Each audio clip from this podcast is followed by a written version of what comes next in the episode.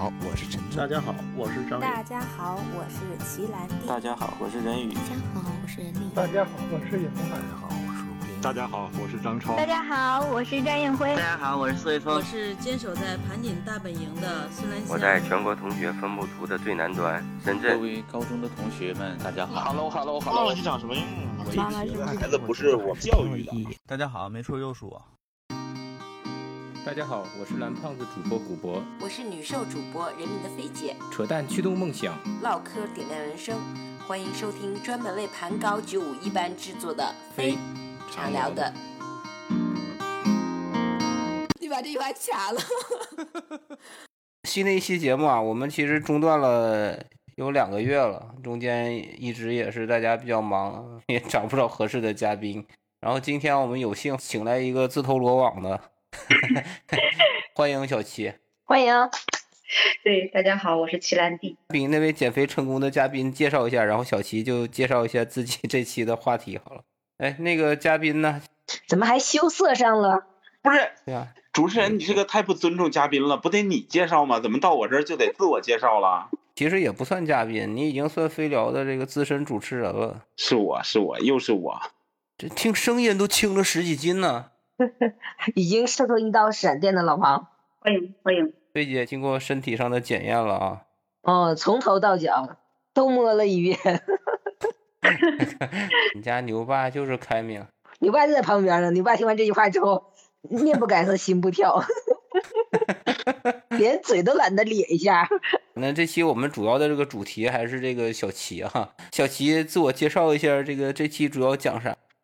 嗯，对我主动找那个咱们主播哈，就是想聊一聊这个话题。就是我前些日子不是在朋友圈里发了那个信息嘛，就是我现在想搞一个副业，聊一聊就是为什么会想做这个事儿，一些起心动念吧。嗯，也不是为了做什么宣传，就是我感觉就是刚才开始的时候就听到说菲姐他们聚会的说。大家好多人都这个已经做过什么一些手术了哈，我就觉得人到中年好像是真的是多多少少都会经历一些事情。然后我做这个副业呢，我感觉也是到这个年龄之后呢，也是就是想法上有一些改变，或者是说想去有一种体验的感觉，所以就想起做这么个事儿。我也给咱们一些同学打过电话，其实我也不太。知道大家对这个事儿怎么看的啊？就想就这个机会聊一聊吧。嗯，我比较好奇，是先有这个搞副业的想法，然后再去考察千行百业，还是说机缘巧合先碰到这个行业，觉得触动了你的这个内心的想法？这个先后顺序是啥样的？后一种情况，就是我本身也没有说想着要去做什么事儿。但是碰到这个事儿之后呢，就觉得挺有意思，也挺好的，所以呢，就了解之后，然后就想做了。就是先说说就是这个原因吧，正好提起这个话题。呃，在上一期聊那个麻将之家的时候，也提到过，就是当时我们家比如说两个孩子嘛，然后我们家是我们家孩子姑姑，她是在我们家老大刚出生的时候就一直过来，然后就是一直在我们家，呃，在家里帮忙做饭呀、收拾就是做家务这些事儿，有十多年了嘛。十多年，然后去年的夏天八月份他就回老家了，而且这个回就是属于就是呃永久性的，因为他要回去带他自己的孙女。呃，我是属于那种在家里呃可以说是一呃饭来张口的这种这种人，因为家里有人做，所以呢我就不用去操心这个事儿。然后等他姑姑走了之后呢，嗯，曾经也想过，比如说要不要找什么就是。阿姨呀，小时工啊，做饭的什么的，但是后来还是觉得这个不大方便。像像你们家里是不是都是有老人做饭？嗯，对我们家都是老人。对我们家也是，我们跟丈母娘家就住一小区，所以说基本上就是蹭。这老黄，你自己在云南，你这吃饭的事儿怎么解决的？我家里是老人做，我一个人呢，就是外边吃。我自己也做一点儿，但是比较少，就做个早饭。午饭晚饭我不做，就是这个变化哈。然后就是做饭这个事儿，最终就落到了我自己的头上。我刚开始是充满了激情，充满了热情。我之前在那个朋友圈发了一个，就是我贴了满冰箱的那个菜谱，看自己家里老人做过，但是到自己做的时候呢，就是觉得呃想去多了解一下，因为现在这个。各种美食啊，包括有一些什么网红的食品、食物什么的，我就琢磨着刷抖音看，看然后学，学完呢，包括打菜谱就这个做。嗯，刚开始还挺有热情的，做了一阵子之后吧，过了将近有一年，突然发现说，我怎么就是把我上班以外的时间花在了这个厨房，然后就突然觉得好像 这个时间就这样花没了，就有这种感觉。所以我说，因为你们现在都是家里老人做饭，可能你没有这种感觉吧？就觉得我的价值可能就是在于做饭这一块了，就觉得有点失落。还有一个就是说，家里孩子这个学习吧，嗯，大的嘛，大的现在是初三了，基本上不太用去管他的这个学习的习惯呀和自觉性，顶多是多提醒提醒他。那小的呢？小的小学三四年级，正是有点儿就是叛逆的那个那个情况。特别不积极，就有点老老去叮嘱他。然后这个小老二，他就是陪他学习，陪他学习呢。现在他们三四年级写作文，每个周末写作文，写一篇，然后老师去改，然后下个周末再重新改，重新写。就这个陪他写作文，简直对我来讲也是一个比较磨练人的事儿。因为本身说实在的，我的语文学的不咋好，这个写作的能力，以前我自己上学就特别愁写作文，不太会写。然后我们家孩儿他爸也是这理工出身，这个语文水平可能还不如我，所以每次周末写作文，孩子他也抵触，因为他也不太会不熟，所以他就很抵触。就是每次写作文到周末我都会紧张，真的会紧张，因为跟他坐在那里这个沟通啊，你跟他说，他有的时候不太理解，然后他为了图简单呢，他会写的很很简单，然后你去给他一些意见，你还得去去去查一些素材。就这个过程，经常两个人说着说着就吵起来，了一会儿，然后吵完之后就说：“哎呀，吵得好累呀，咱俩下次能不能不吵了？” 加上做饭这个事儿，就感觉自己不知道说是是喜欢什么，或者说学想做什么，应该做什么，就有点这种困惑。我工作这边是我现在这个这个这个公司，就是这个德国公司啊，嗯，是快二十年了，从毕业基本上到现在哈。虽然跟男胖子一样，也是一直没换工作，是吧？对，你们公司对于老员工是不是也有一定的鼓励和奖励啥的？嗯，民营企业，反正我们现在是挺有危机感的，因为现在合同也不是那种就是一签签好多年的，现在是四年四年一签，根据你的绩效。我现在还有三年的合同，反正我反正我每到这个坎上，我都跟大家说，大家都不信了。我每次都觉得我要失业了，就是能不能续签啊，或者是能不能继续干的事儿，也很焦虑。有一阵子哈，一直我一直是这样，我是外放型焦虑型的，都都有一次都把老庞焦虑到杭州来了。结 结果看我没啥事儿，其实，嗯，他就是撒个娇，其实他啥事儿也没有。原来这是本质是吗？对，哎，所以说小齐，你是做饭，做饭就感觉到这个好像没成就感，然后陪娃写作业，哎呀，感觉不是我的强项领域，然后你就觉得要搞这个副业才是你一生的追求，是吗？嗯，当时有这个因素吧，就是再加上就是就是工作现状嘛，工作现状就是我刚才说在这工作二十年了，虽然是老员工，但是说实在的，一直是一线的。一线的老员工，可能因为我自己的一些原因或者性格原因吧，就是在这个期间呢，也有过这种什么升职啊，或者是带团队这样的机会，但是被我给拒绝了两次。是原因是什么？是因为那个牺牲会更大，还是要离开就是熟悉的家人，还是怎么？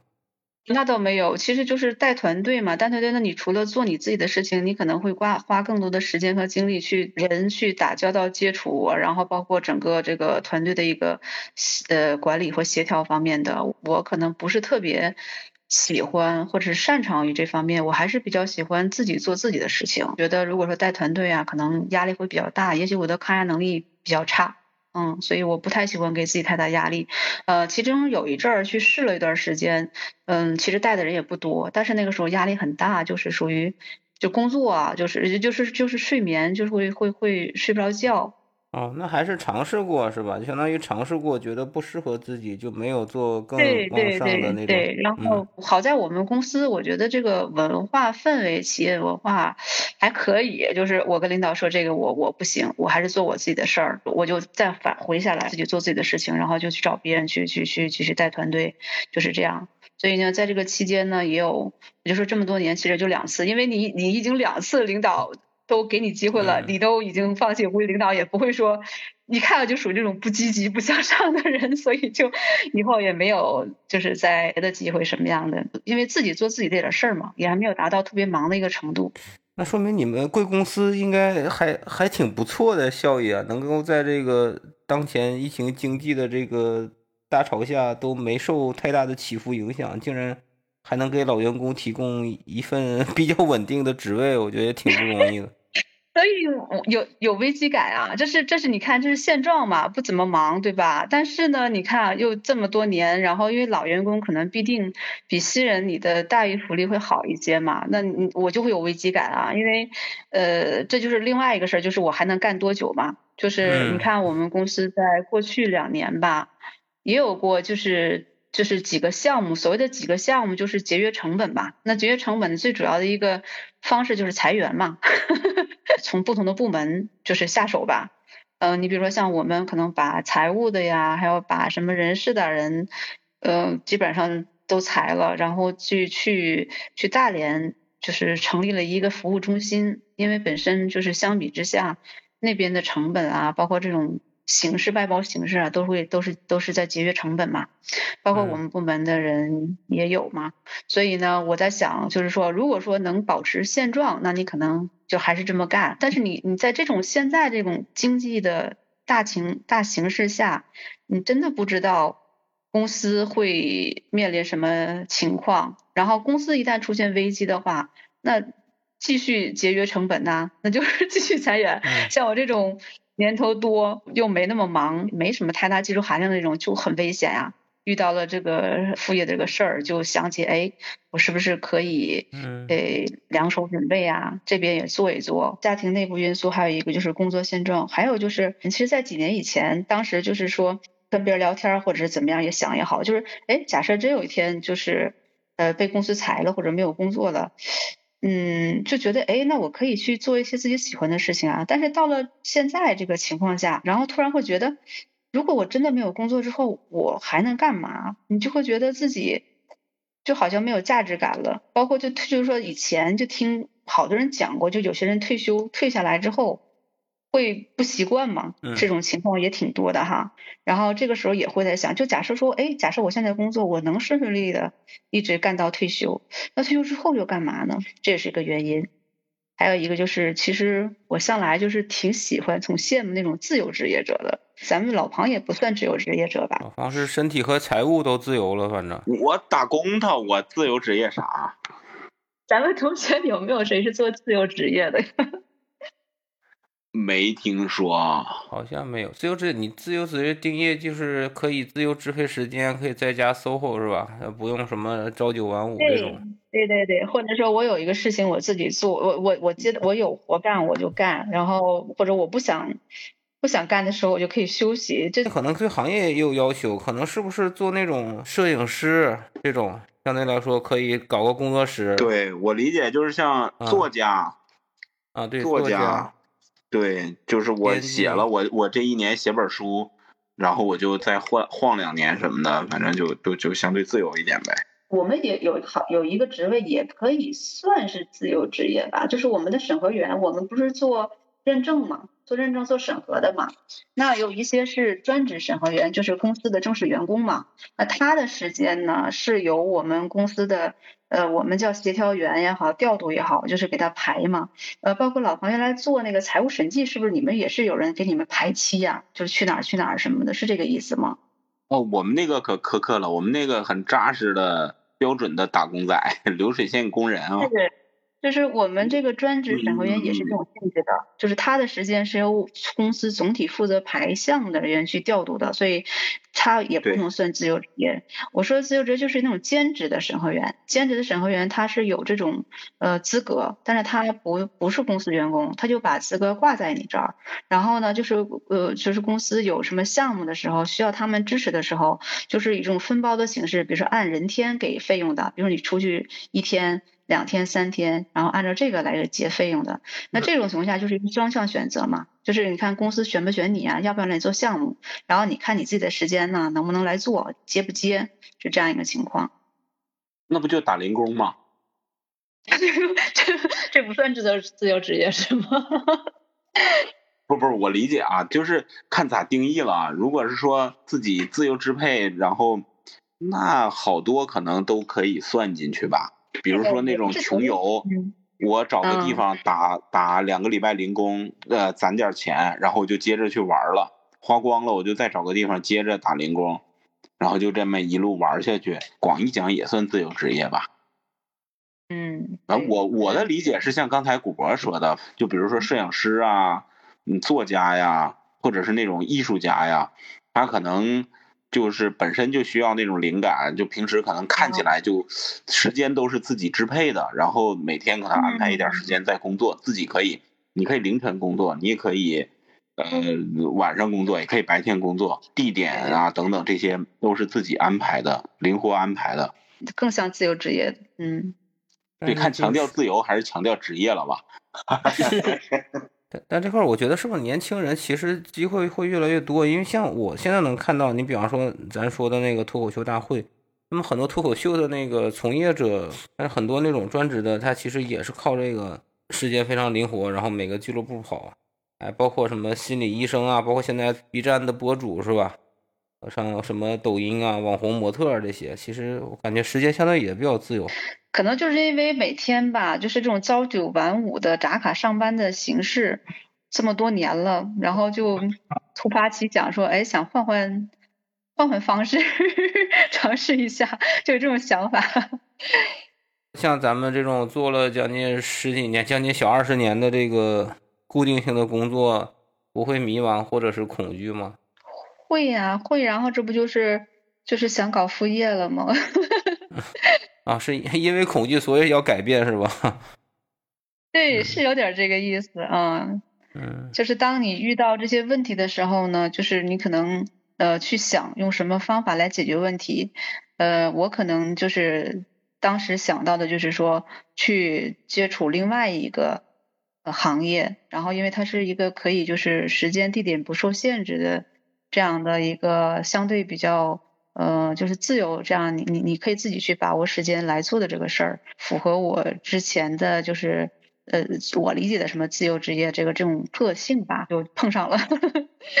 嗯嗯，那说说怎么碰上的，碰上了啥样的呢？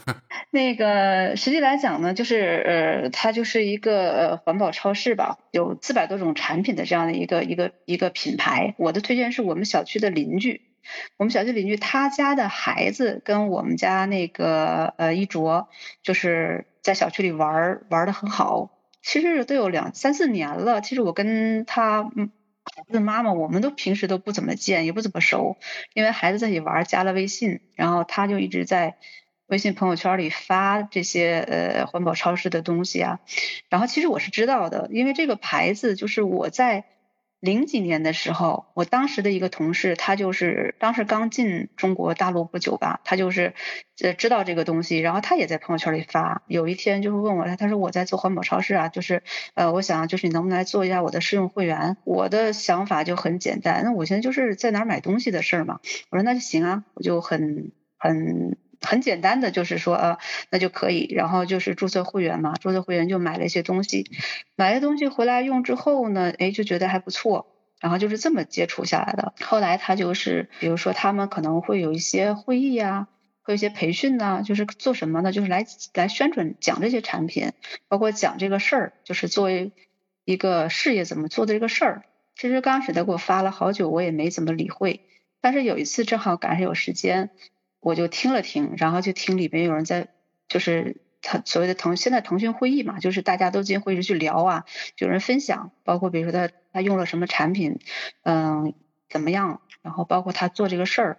呃，是原来比如说可能没事可做呀，或者是家庭主妇啊，或者这种没有渠道去去工作挣钱的，就是来做这个之后的一些改变，嗯，然后包括他的一些模式，才开始决定去了解了解这个东西。我不知道你们哈，我平时现在自己购物，家里的日常用品或者是包括吃的用的什么的，都是在什么京东啊、唯品会啊、淘宝啊这些下单。都已经都是这样了，就是没有去除了买的菜肉啊、吃饭那些东西去市场去买，其他的基本上都是这种购物平台来来实现的。生鲜包括什么米面油都是在网上搞定的，所以他们也是这样的一个，就是他的产品在他自己的一个购物平台里是都有的，然后会账号有账号进去，然后下单就 OK 了，是这样一个形式的。你刚才说四百多种产品全是这个公司自己生产的，不像是像京东、淘宝那种是卖别人的产品这种是吗？对对对，不是，都是他自己研发的产品。当然，他生产可能会有一些代工，但是所有的产品都是他自己研发的，然后自己的品牌。那他的跟市面上有有一些不同的地方，嗯，我就想讲一点，就是他的日用的洗漱用品、洗护用品。它的成分是是植物成分，就是大家都知道我们现在所谓日化嘛，日化产品都是属于石油的这种附属附属物，有些添加的这些这些东西哈。这个环保超市它的这个所有的洗涤用品啊，包括洗护用品，它的那个成分标注，它是从就是所有的那所有的成分。会一个不落的都标上，这种成分标注的方式就是我们平时见到最多就是食品，因为我平时我可能属于那种比较就是皮肤比较容易敏感的人，就以前在家里去做卫生啊、做清洁啊那些清洁用品，嗯，我我必须就戴手套，然后要不然它会特别有灼烧感，包括一些那种重油污啊，包括马桶清洁那东西会比较呛，然后就觉得比较不舒服。这是为什么说，哎，我觉得这个产品好，所以我说我可以做这个，去跟别人推荐这个，嗯。呃，老庞和飞姐，就是我我们今天的节目其实不是做广告啊，就是实际上是想让小齐我们一起来讨论一下副业，然后包括怎么看待。做节目之前我看也比较忐忑，一直觉得怕那个，呃，大家想看了解一下大家的真实想法。我理解就有点像安利或者是那个微商的那种模式，是吧？就几乎没有实体店嘛。反正你自己弄一弄，有点就有点，没有呢也也没有啥强制要求什么，不像一般店里边有什么提成啊什么那种标准，就是这样弄呗，是是这概念吗？嗯，对，可能安利大家知道的更多啊，就这个就是也是一个美国的牌子，跟它呢也有就是类似的地方，因为是直销嘛，那直销可能都是大体形式上是有。相似性的其实很简单，就是比如说我你就是介绍会员嘛，那介绍会员之后，其实他的收益在哪里呢？你介绍的会员，那你的会员就是如果说就认准这个超市的东西买东西，每次下单你就有一定的就是叫做广告分红，这个这个就是属于直销的一个一个本质吧，嗯，就是通过这种会员口口相传的这种方式去。推荐这个产品，因为传统的产品它都是要打广告的，这个大家都知道哈。不不管是打广告也好，或者是有经销商也好，或者是超市上上货架这种这些方式，这里不是说为了宣传，我我也不是说为了做广告，就是这种情况下呢，它相当于我们就是在消费的时候，你没有把。多余的钱去花在那个渠道和这个广告上，我我们可以先那个跳脱出来啊，就是我觉得，嗯，就像比如说像蓝胖子和我，我们都曾经想过说，如果我们不做现在的事情了，呃，手里的工作，比如说我们被迫的放下了之后，那我们还能做什么？然后以及说我们是不是也可以有点副业来搞？但是我觉得我们都是停留在想上，嗯，小徐同志呢，就是。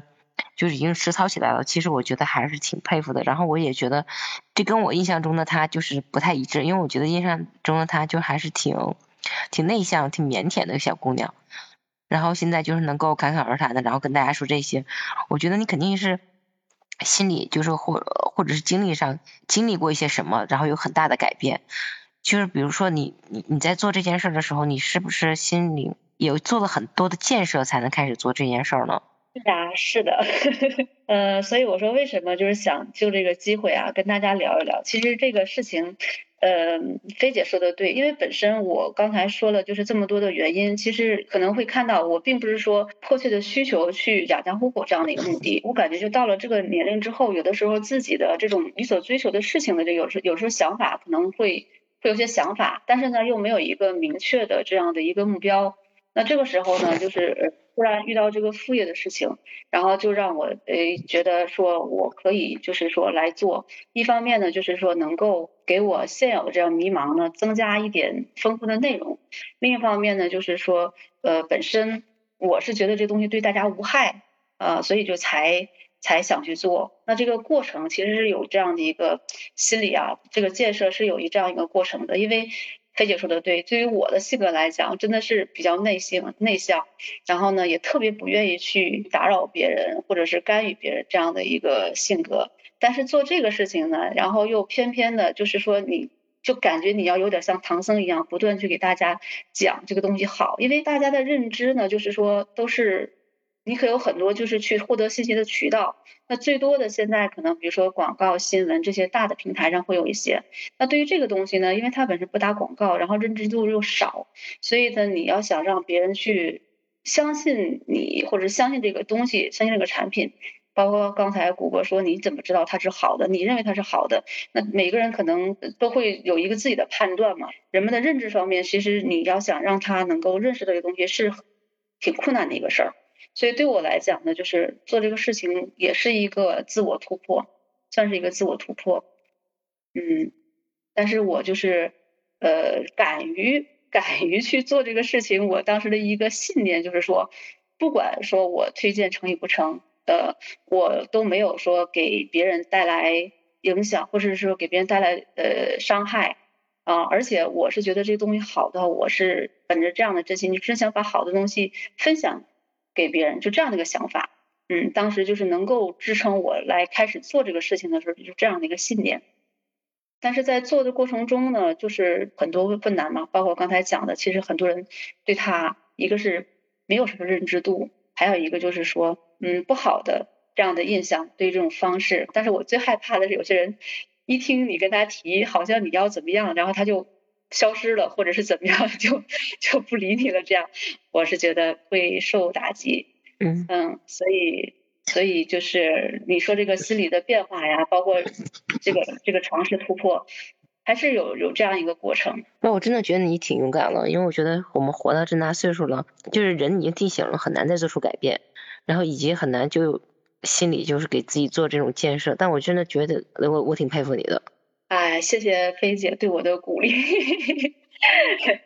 小七，我我比较感兴趣，会有一些实质的学习过程吗？我有一点一直没一直在左右摇摆啊，就到了这个年纪，一方面觉得一个单位工作了将近小二十年，积累了很多软实力啊，就觉得自己好像有的时候无所不能，只要是有人沟通的地方，有产品，我给我学习，我就能在一定时间内获得一项技能。那另一方面。有时候又有一个声音一直在告诉我：“我靠，你啥也不是，你就是借助大公司的一些平台，没了这个公司平台，你去社会去打拼，你只是享享受了一波这个通信啊、互联网这种红利啊，没了平台，你啥也不是。”就是一直在这两个方向上纠结。回到你这个改变这个过程中，小二十年的这个德国公司的经验，其实有很多这种积累的软实力，在你当前的这种副业。给了很大的帮助，还是说哦，你去不断的去学习，不断的去充实，能补充你这部分不足的技能？嗯，实际来讲呢，就是这个事情，呃，就是做任何一个行业，就是你把可以可以把它当成一个生意来看嘛。呃，其实做任何一个生意和、一个行业也好，都有它自己的规则，对吧？都有它自己的一些方法啊。就是做这个，它也是要学习的。就是其实也是有团队的，因为比如说你的推荐人把你带进去，那你就是他团队的嘛。那他团队总有做得好的人，或者是资历深的人。其实他虽然说不是一个什么公司或怎么样，他实际在里边这种实际的情况也类似于就是有团队，然后有有前边有人教，呃，包括对于这个产品的介绍啊，什么功能呀，然后包括你这个。呃，这个生意该怎么做呀？怎么去推荐啊？其实是有一套非常系统的教育的呃流程的，然后也是要学习，就是学习呃产品，学习这个商业模式，然后去做，然后再回到你说他跟我现有的工作实际是完全完全不一样的两个东西，嗯，他们之间其实并没有一个互助，或者是说呃。有什么关联性的，就完全是一个新的领域。然后呢，我刚才之前提到，就是说在这一个行业领域做了二十年之后，就突然想去有另外一种体验。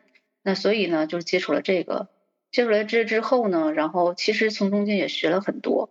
嗯，因为各个领域真的有各个领域的可学习的东西。嗯，就完全是开启了新的一片认知，是吧？对对对。嗯，经过一段时间的这个做这个吧，然后其实发现做哪个行业也真的不容易。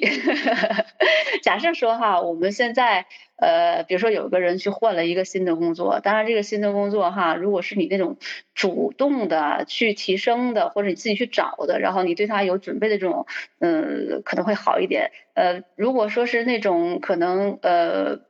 比如说没有办法，这边可能干的不好，或者没有没有空间了，你再去换到别的地方，或者换到一个新的领域，呃，其实你对于新的东西来讲，我觉得对于每个人可能都是有一定的压力和和挑战的，对吧？就是做这个副业呢，也是有这种感觉。就刚开始，呃，你可能觉得它只是一个。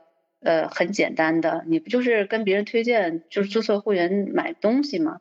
但实际来讲呢，它里边，嗯，还是有很多就是你不去深入就了解不到的一些一些方法或者是一些一些点，可能还是需要你自己能够在这里去适应。嗯，有的人可能就能够在这个领域当中就去熟悉了、适应了。留下了，有的人可能深入接触之后，发现哎，其中就有很多难点是没有办法自我突破的。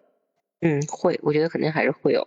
那你觉得你做了这件事儿之后，对你整个人生、心态上，或者是说经验上也好，还是说在面对接人待物上上，去就是会让自己有更好的提高了，是吗？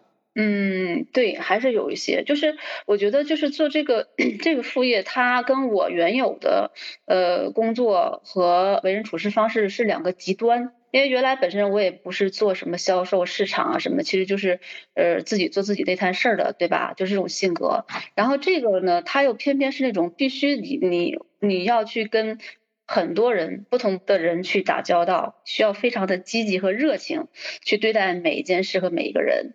所以真的是跟我原有的事情，它是两个极端。然后体验之后呢，就是说，呃，我原有的那种就是工作方式和节奏，可能确实是有一点点怎么说呢，有一点点过于的平淡。做完这个之后，就是呃，包括对人和对事儿呢，反正我会觉得，嗯，还是乐观一些，然后积极一些。就是原来可能就是不太不太愿意跟更多的人去打交道和接触。那通过这个事情之后呢，哈，就会觉得，哎，其实每个人表面看到的，他表现出来的，可能跟他实际内心其实并不相符。不愿意跟别人去接触的话，其实你也没有机会更多的了解，就是这个人。当然不是说我们可以说要了解谁，但是给我带来的变化就是说，举个例子吧，我原来比如说像我工作当中，其实我也会跟我们内部的很多人会打交道，然后那个时候如果他们可能在工作中有事儿想加我微信的时候，我是不太愿意加的，这就是我原来的一种一种方式，你知道吧？然后我就觉得工作的事儿呢，你就在电话里或者是邮件里，或者是怎样来聊就好了。加微信就是属于可能就超出工作范围之外了，就有一点点这种不太积极。但是通过做完这个事儿一段时间之后呢，那我就说，那每个人其实你觉得他是一个陌生的。但是他在需要你的时候，他需要帮助的时候，这个时候其实你可以去敞开一些和放开一些。那人和人就是交流呢，我觉得会更开放一点。我原来是有点去去去拒绝，不太愿意跟更多人去交流。那现在呢就会好一些。比如现在有同事，他有什么事情找我，我加我呀，我都会。没有问题的，甚至有的时候有事情呢，我也会主动去加他们直接聊，就这种想法和改变还是有的。哎，这真挺好的，我觉得人到中年还能就是说在性格上有这么样一个大的改变，还是挺好的。咱跳一下，我突然突然不知道怎么下意识想到小七的老公了。二零一五年我们在那个聚会的时候。你们费姐，你有没有印象啊？就是 我们在拍，最后在酒店旁边拍集体照，看前面一大哥挺面善的，我就把单反给他了，说你帮我们拍一下，拍个合合照。然后拍完以后，小七说那是我老公，感觉印象贼深。为啥突然想到她老公呢？因为刚才我意识到个问题，小七说做饭没成就感，陪娃写作业不是强项，副业这块感觉突破自己是吧？又实现了一些自由职业的渴望。那是不是写作业和做饭这事儿就交给她老公了？呃呃，是有一些有一些改变，我因为我也会花很多时间，然后这个时候我就心安理得的把自己从这个做饭和陪娃的上给摘出来了，包括有的的时候有一些学习有些活动啊，我就我就很坦然的就就就去了，然后把时间就是那你看家里的饭啊做饭啊还有陪孩子就少了，然后其实在这方面我老公他虽然说表面上没有就是明确的。呃，不同意啊，或者是制止，但是他心里是有想法的。嗯，我之前我说，哎，我说我我今天有事儿哈，那个这个饭我不做了，你们怎么办？他可能就会出去买呀，或者怎么样的哈。然后有一次呢，我们有一个就是线下聚会活动，然后呢，我就当时其实我自己也是有点犹豫，因为我就发现我在副业上花了太多时间了，就是说，呃，原来是想着我就是根据自己的情况。嗯，业余有时间就做一做，呃，但是我做上之后呢，我就会，嗯，心态不行，因为老想着他，你知道吧？就老想他，以至于就是你在这上花的精力多了，然后你的心思，包括你的时间，就就都花费在这上了。然后有一次就是线下活动，我也是有点不太想。去了，就是有点犹豫，就是我我发现我可能花太多时间和精力在这上了，然后原有的生活里的节奏就打乱了，包括我有的时候工作的时候，可能也会受这方面的影响。我就问他，我说这个活动你看我去还是不去？然后他说去了吧。你确定他不是说去你的吧？我就更加的意识到，呃，确实虽然他没有直说，但是我确实可能。这个精力包括这个时间分配上会出现点问题，就是因为本身想搞这个副业，我说它不是一个必要的客观的东西，只是觉得哎，在我原有的不同的工原有工作的情况下，有一个不同模式的不同方式的一个事情去做，但是呢，这个东西是要要一个特别好的心理状态，以及你自己特别清醒的认识和判断才能把握的。对我自己来讲，就。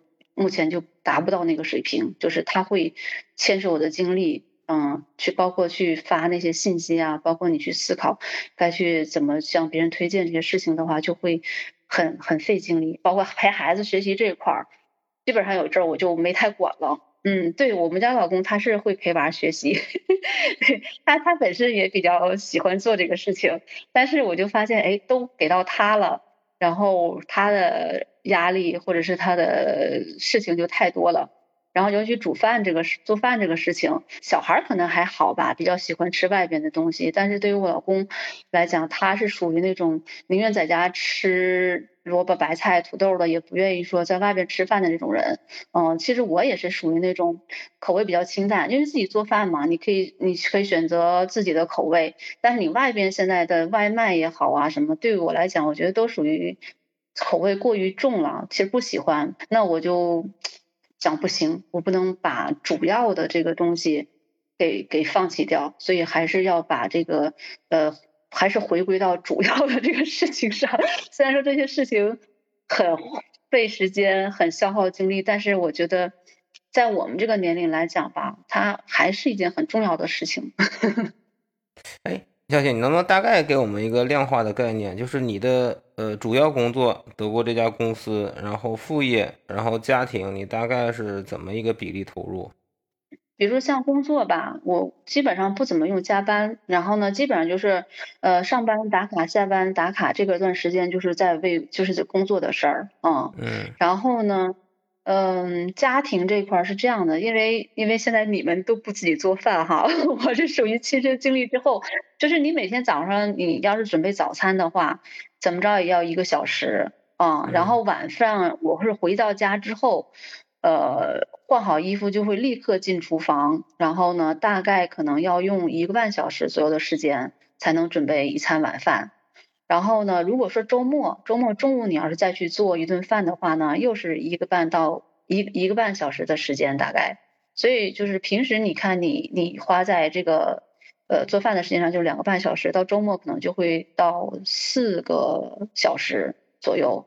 这还不算你日常，比如说家务，比如说呃洗衣服呀，反正家务可能也不多，洗衣服或者是或者擦呃擦擦这儿，打扫卫生什么的。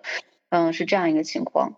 然后副业这一块儿呢是这样，因为他嗯不受时间地点限制嘛。那我平时可能单位，我一般也不会说是在工作时间，可能会呃早上、中午或晚上去发一些信息。然后有的时候是工作不忙的时候，会找人去聊一聊推荐这样。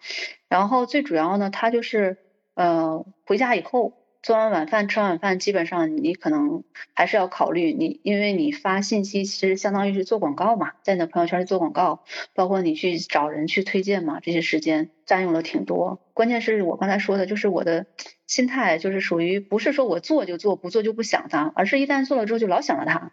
呃，你看我工作的事情，我可以在公司就就就做完回家不想了，但是这个事情你是回家之后或者是业余时间，你还老想着它的事儿，所以就是呃。每天可能可能也得花一两个小时的时间，但是在这这上牵扯的精力会更大。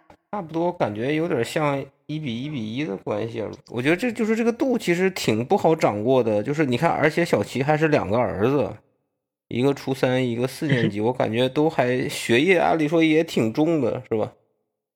这个我肯定有点做不到。我以前想过这个。就是搞个副业什么的，琢磨过，但是扛不住，你知道吗？就是根本就没有迈出实质性的那步，就就自己就退回来了，就缩回来了。对这个东西感觉压力好大，就是对一想把自己呃稍稍有一点的那个那个自由支配的业余时间，然后全部都要去干另外一件事儿，嗯，还挺崩溃的。我是没有彻底没干过第二职业。你像做饭这些什么的，周末你像放假回来或者周末什么的回北京，我们还偶尔自己做一下，调剂一下嘛，自己做做，但是都做的特别简单。我听小齐说的这个应该是做的很认真的那种，我们是就瞎糊弄的那种，就随便做两个菜，就就就随便炒炒，就就那样了。就大部分时间，反正我我是我又不爱做家务，比较懒。嗯，有那个自由支配时间，有闲暇时间，都愿意多休息一下。有小孩了，跟小孩玩一玩。我是没有勇气干第二职业的。我反正是挺理解小七的，我觉得他说的我都挺有共鸣的。就是第一个做饭呢，做饭就是有些人真的是非常喜欢做饭，且非常喜欢，就是看着别人吃完之后，然后就觉得自己特别有成就感。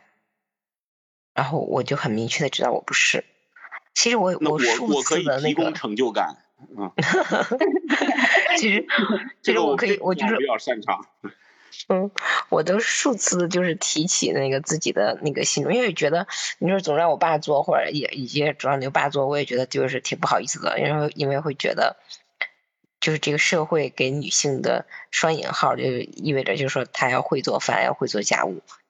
但但是我真的就是提起这个想法之后，然后我真的是我一我一看我我们家的厨房，然后看我们家冰箱，我就脑袋里就一片空白，说应该做点啥，应该都有东西。然后我现在就经常去看那个 B 站上的那个做饭的节目，然后看完之后就觉得，嗯，这不挺简单吗？我也可以。可是当我走进厨房的时候，我就我就一脸懵，就说，嗯，我应该从哪里下手？你是说一看就会，一做就废是吗？对对对，完全是就这样。我我我看完之后挺简单的，我可以。辅导孩子也是，那辅导孩子你就是别说什么成就感了，就是你不被气死就不错了。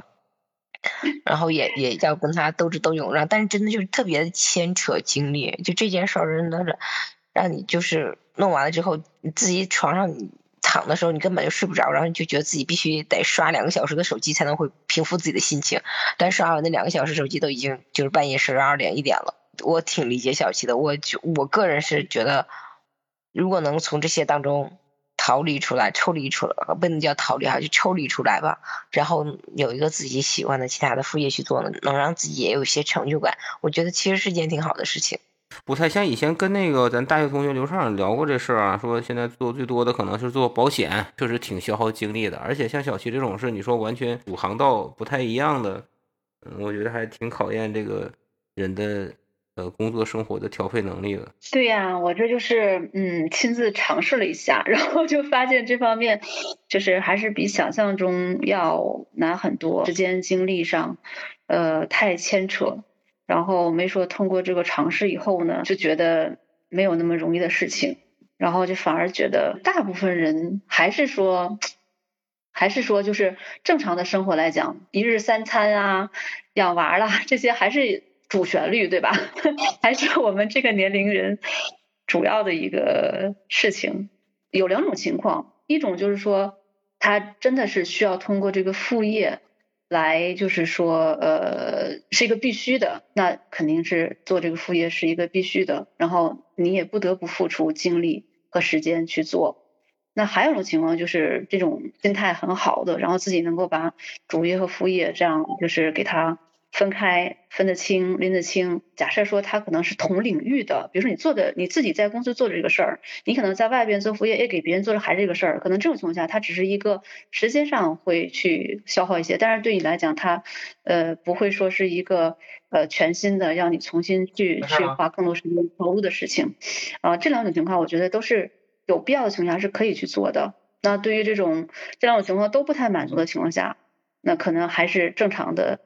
家庭生活、工作，然后呃一日三餐，包括孩子这些事情，还是生活的主旋律吧。这也是我的一个感受和体验。哎，小新，你有自己的个人的一些爱好吗？就是咱不说副业能挣钱的，就是平时如果你真是遇到工作压力大或者是家庭压力大的时候，如果给你一天放松、半天放松，你最愿做啥事儿啊？嗯，这个也是一个 本质的问题，就是因为以前把精力就是花在孩子身上比较多，就是你比如说周末孩子小的时候，你会哎带着他去这儿去那儿啊，对吧？其实，在你的生活实际是在这样的一个情况下度过的。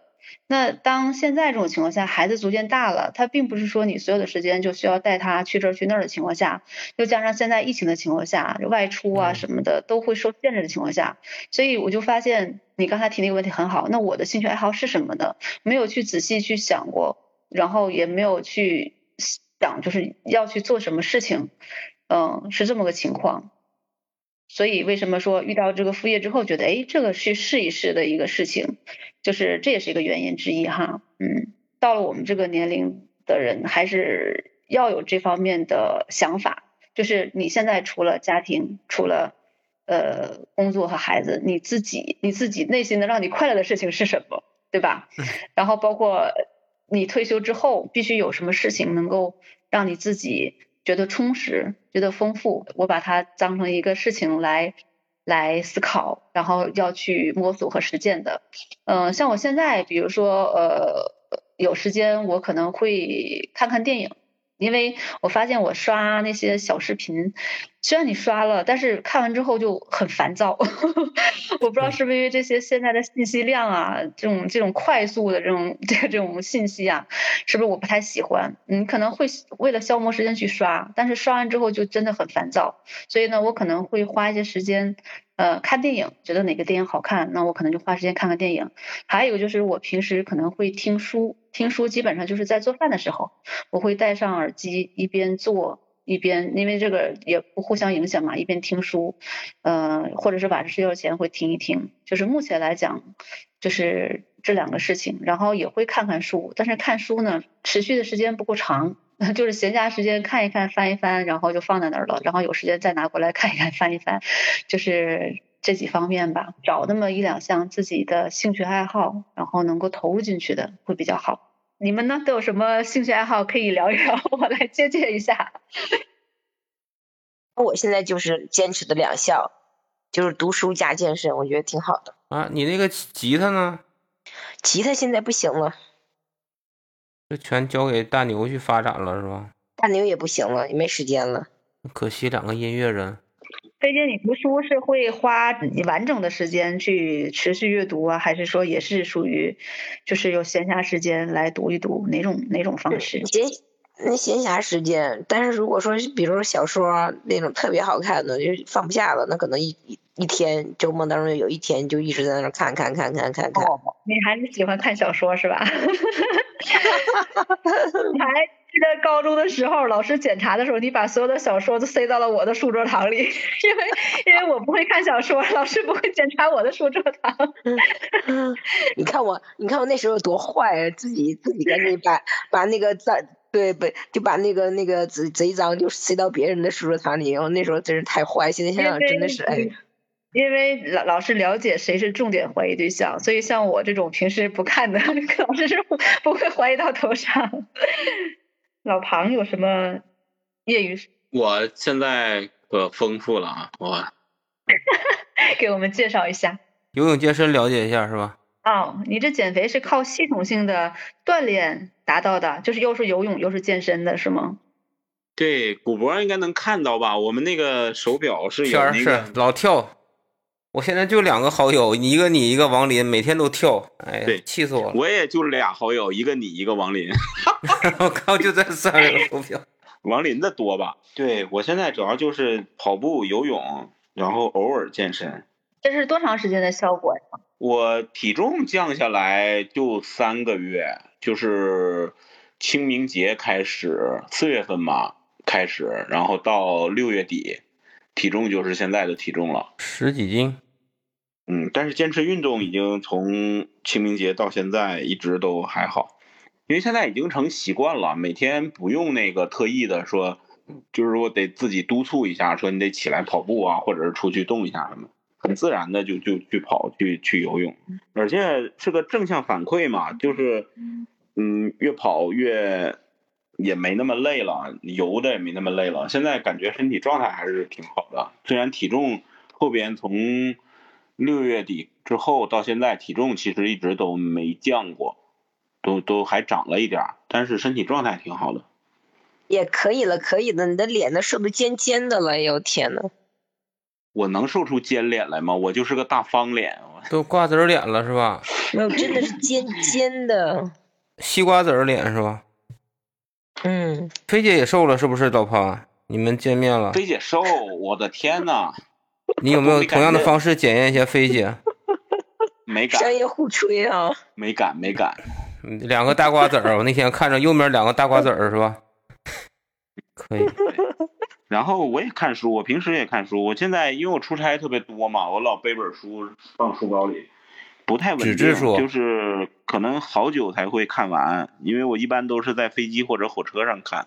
你看现在我带的是《点读中国史》，我看书很杂，反正抄着什么看什么。前一阵是看了那个一个科幻小说的短篇集，有一有一篇是大刘写的。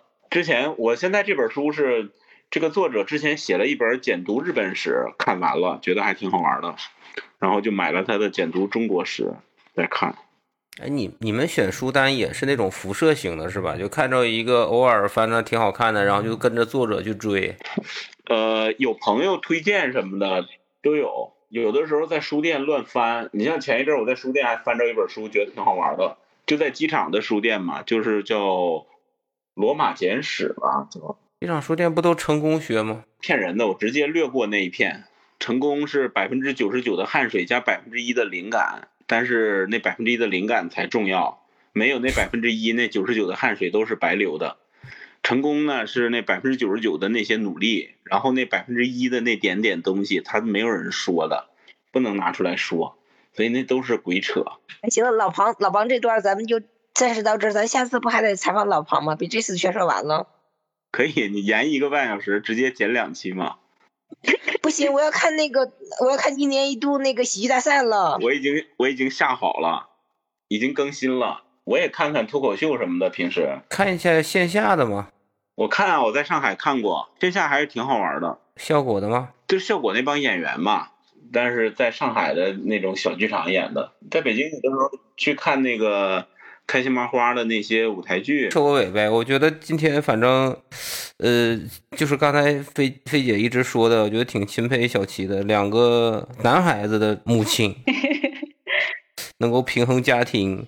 平衡两个工作，呃，带双引号的脚踩两只船啊，这个是积极的，这个 羡慕的这种心情啊，能够权衡好两个工作，两个娃，嗯，那总之吧，就是一个羡慕。然后，呃，其他两位嘉宾谈谈感想呗。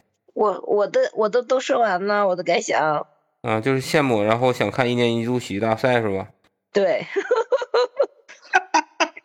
我是挺佩服的，因为我自己是没有勇气干第二职业的。我自己想过这事儿，只敢想一想，迅速的就把这个念头在脑海里掐灭了。就就就像你一想就觉得占用了你那些什么开心麻花、看脱口秀、健身游泳，太恐怖了。我觉得这个事儿，小齐再做个总结呗。啊，做个总结，嗯，用这样一句话吧，杨绛先生的一句话哈，就是人生就是一场体验，请你尽兴嘛。然后这句话呢，就是说，呃，两个意思，就是他本身是说，这人在面对艰难的时期，就是用来鼓励自己做好当下的这样的一个心声。对于我呢，就是做这个副业这个事情呢，就不论他怎么样，我觉得呢，也是我的人生的一种体验。在这个其中呢，就是我也呃有收获，也有所得。我们现在都人到中年了嘛，我觉得中年人就是说，第一呢就是不念过往，第二不惧将来，就是把当下活得通透了。我觉得这样对于我们这个年龄的来讲，已经就是很好的事情了。就这样，说的真好。哎呀，我觉得你更像主持人。哎呀，你你你你你那另外两个，你惭惭不惭愧啊？惭愧极了。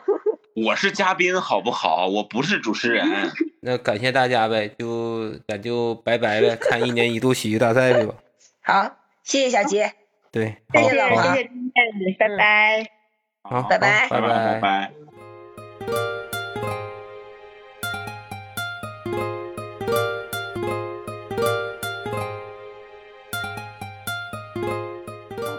咱一块儿休呗。不配拥有假期的人。从疫情之后就没休过假。你们上次接头怎么样啊，飞姐？这个老庞惊天动地的改变是吧？反正特别明显的瘦。反正照片上我们只看到一张脸，也不知道实际情况。水姐，你应该拍个全身的给我们看一下。嗯，那天大家聊太开心了，都那啥了。分享点八卦呗。没有，哪有啥八卦呀？像你似的，我们聊聊也就聊聊。自己的工作，聊聊生活，聊聊孩子，聊聊身体，就这些呗。聊聊身体啊。我们除了那个老庞之外，我们三个都是做过手术的人。我也做过，只是我手术没你们那么夸张。就是我们这个年龄都已经达到这种程度了吗？都是都都都要动手术了？天呐，我们在这方面都已经卷起来了。我是不满三十周岁的时候做的手术，然后当时正好在犹豫买一个保险，他三十岁以后呢就价格和那都不一样了。本来还在想呢，然后做完手术就立马就买了，在医院签的合同。啥意思？你是做了个理财的手术是吧？